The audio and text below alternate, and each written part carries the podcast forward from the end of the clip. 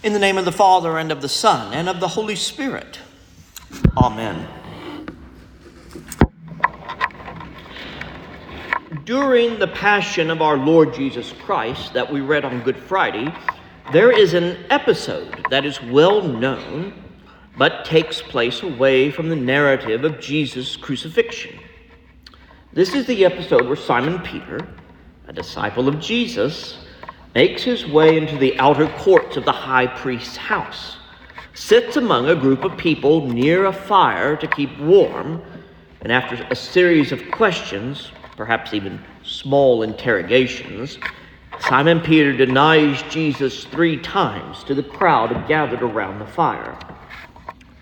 We don't see Peter again until Easter morning when he runs to the tomb with St. John, and even then, Peter doesn't speak. In fact, we don't know from the Gospel according to St. John when Peter believed that Jesus was resurrected. We know that he was in the upper room when Jesus appeared and Thomas was absent, but we don't hear from Peter, curiously enough, until the beginning of our reading for today. A full two chapters after the height of the drama of the Passion the crucifixion, and the resurrection of our blessed Lord. And Peter's first words are, I'm going fishing. After everything that Peter has seen, everything that he has heard, even being a witness of the resurrection of the Messiah, the very hope of Israel, Peter decides that he is going to go back to his old life the life he knew as a fisherman. Now, there are a lot of reasons why he might have thought about this or thought about it in this way. Perhaps it was to think things over, much like some of us literally go fishing or go to the deer blind or perhaps even take a long walk or a long drive. Sometimes we just need to think.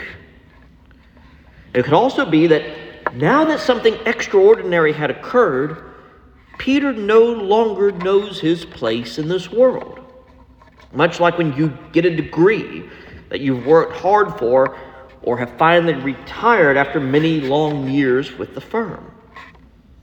But whatever Peter's motive was, we cannot ignore what Peter had to be feeling following the events of the Passion when he denied his Lord three times guilt and remorse. We all have been hurt, and we have also hurt other people. People sometimes say things or do things to us that we find not just harmful, but sometimes are more like a betrayal or an injury that breaks our hearts. And if we are honest with ourselves, we do the same to others from time to time. Sometimes we ask for forgiveness. Other times we give out forgiveness.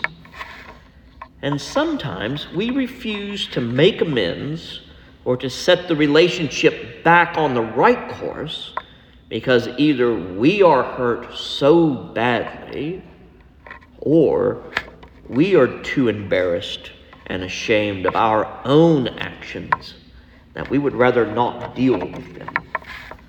In that way, many of us are like Simon Peter. Peter and about six other disciples have gone back to the sea, back to what some of them know. And Jesus comes and reveals himself to them. And the interesting thing is, our Lord revealed himself in the very work that our disciples were engaged in. Revealed himself in fishing. And the Lord himself showed himself to be the master fisherman by showing the professionals where to cast the net. It is in this moment that they recognize Jesus yet again as the Lord but it is also time for relationships to begin to be restored and for Jesus and Peter to bury the proverbial hatchet. Simon, son of John, do you love me? Jesus asks this question not only of Peter, but Jesus asks this question of all of us. In every circumstance that we find ourselves in, every hour that we have, Jesus asks the question Do you love me? But we also have to finish the question more than these. Now, the interesting thing is that scholars have debated for centuries what these are. Is it Jesus asking Simon Peter if he loves Jesus more than the rest of the disciples? Or is Jesus asking Simon Peter, does you, do you love the disciples more than you love me, this band of friends? Or even still, does Simon Peter love Jesus more than all the trappings of the world? The boat, the fishing nets, the occupation that Jesus is calling him away from. Simon, son of John, do you love me more than these? Now, something that's lost in our English translation is a different usage of the word love in Greek. Jesus asks Peter if he loves him. And does Peter love him more than anything in the world? That great agape love that we have looked at before. And Peter responds not with, Yes, Lord, I love you more than anything in the world, but with, Yes, you know that I'm fond of you. Filial love, brotherly love, not the agape love that Jesus asks. Peter, maybe because of the denial at the high priest's house, perhaps because he is weighing the cost of discipleship, even perhaps because Peter is not ready to fully accept Jesus' love for him, he tells Jesus that he is fond of him, that he really likes Jesus, that he enjoys Jesus, but that he doesn't love Jesus with his whole heart. Jesus asks the second time, and Peter answers the same way that he likes Jesus, that he thinks Jesus is cool to be with, but he can't tell him that he actually agape loves him. But we lose something else in our English translation. When Jesus asks the question a third time, Jesus takes the time to modify the question to meet Peter where he is. Simon Peter, are you fond of me? Jesus meets Peter where he is. Jesus shows the graciousness of God by stooping down to Peter, as it were, and saying, That's all right, Peter. I'll come and meet you on your terms. And Peter is grieved not because Jesus asked him a third time, but Peter is grieved and hurt because he knows that that is not the answer Jesus wants, but it's the best answer he can give right now. Jesus is, in this way, absolving Peter of his sin of the denial but Jesus also knows that Peter must learn to grow from fondness and enjoyment of Jesus to true self sacrificial love, which is what Jesus knows Peter is capable of. And to help Peter learn that agape love, Jesus commissions Peter to feed and to tend his sheep and his lambs. Jesus asked the same question of us Do you love me? Do you love me with all of your heart, your soul, and your mind? Do you love me, your Lord and your God, enough to sacrifice yourself, your life, your very being for my sake? Do you agape love me? And he asks this question of us every day. What is our answer? How do we respond? Jesus, I think it's neat to know you, but I can't say I love you. Jesus, I know about you, but I don't know you like I ought. Jesus, I want to get to know you more and more day by day. I don't know what your answer is, and I don't know how you can answer. I do know this all of us have the potential to love Jesus more fully, more truly. All of us have the need to be more fully in love with Christ.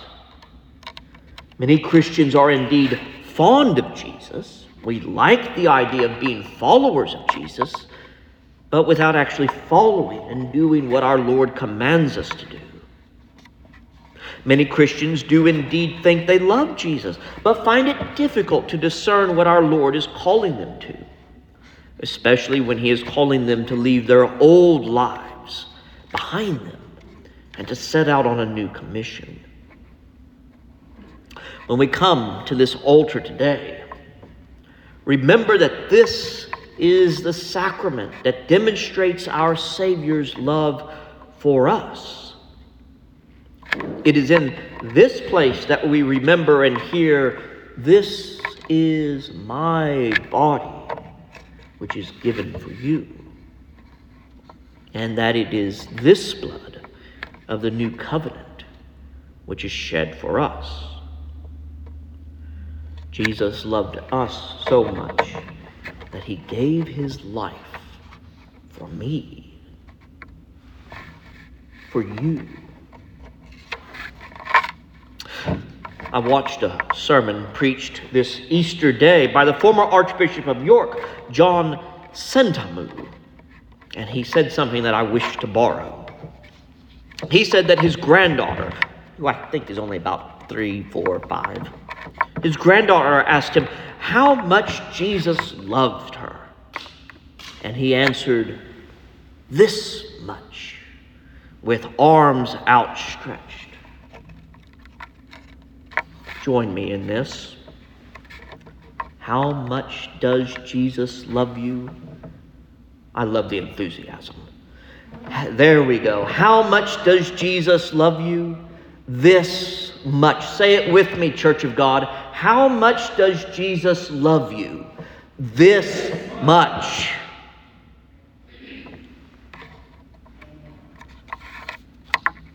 Jesus is asking each of us in this moment and in every moment. Do you love me? Jesus will take the fondness of our hearts and transform it if we are willing into the deep and abiding love in Him.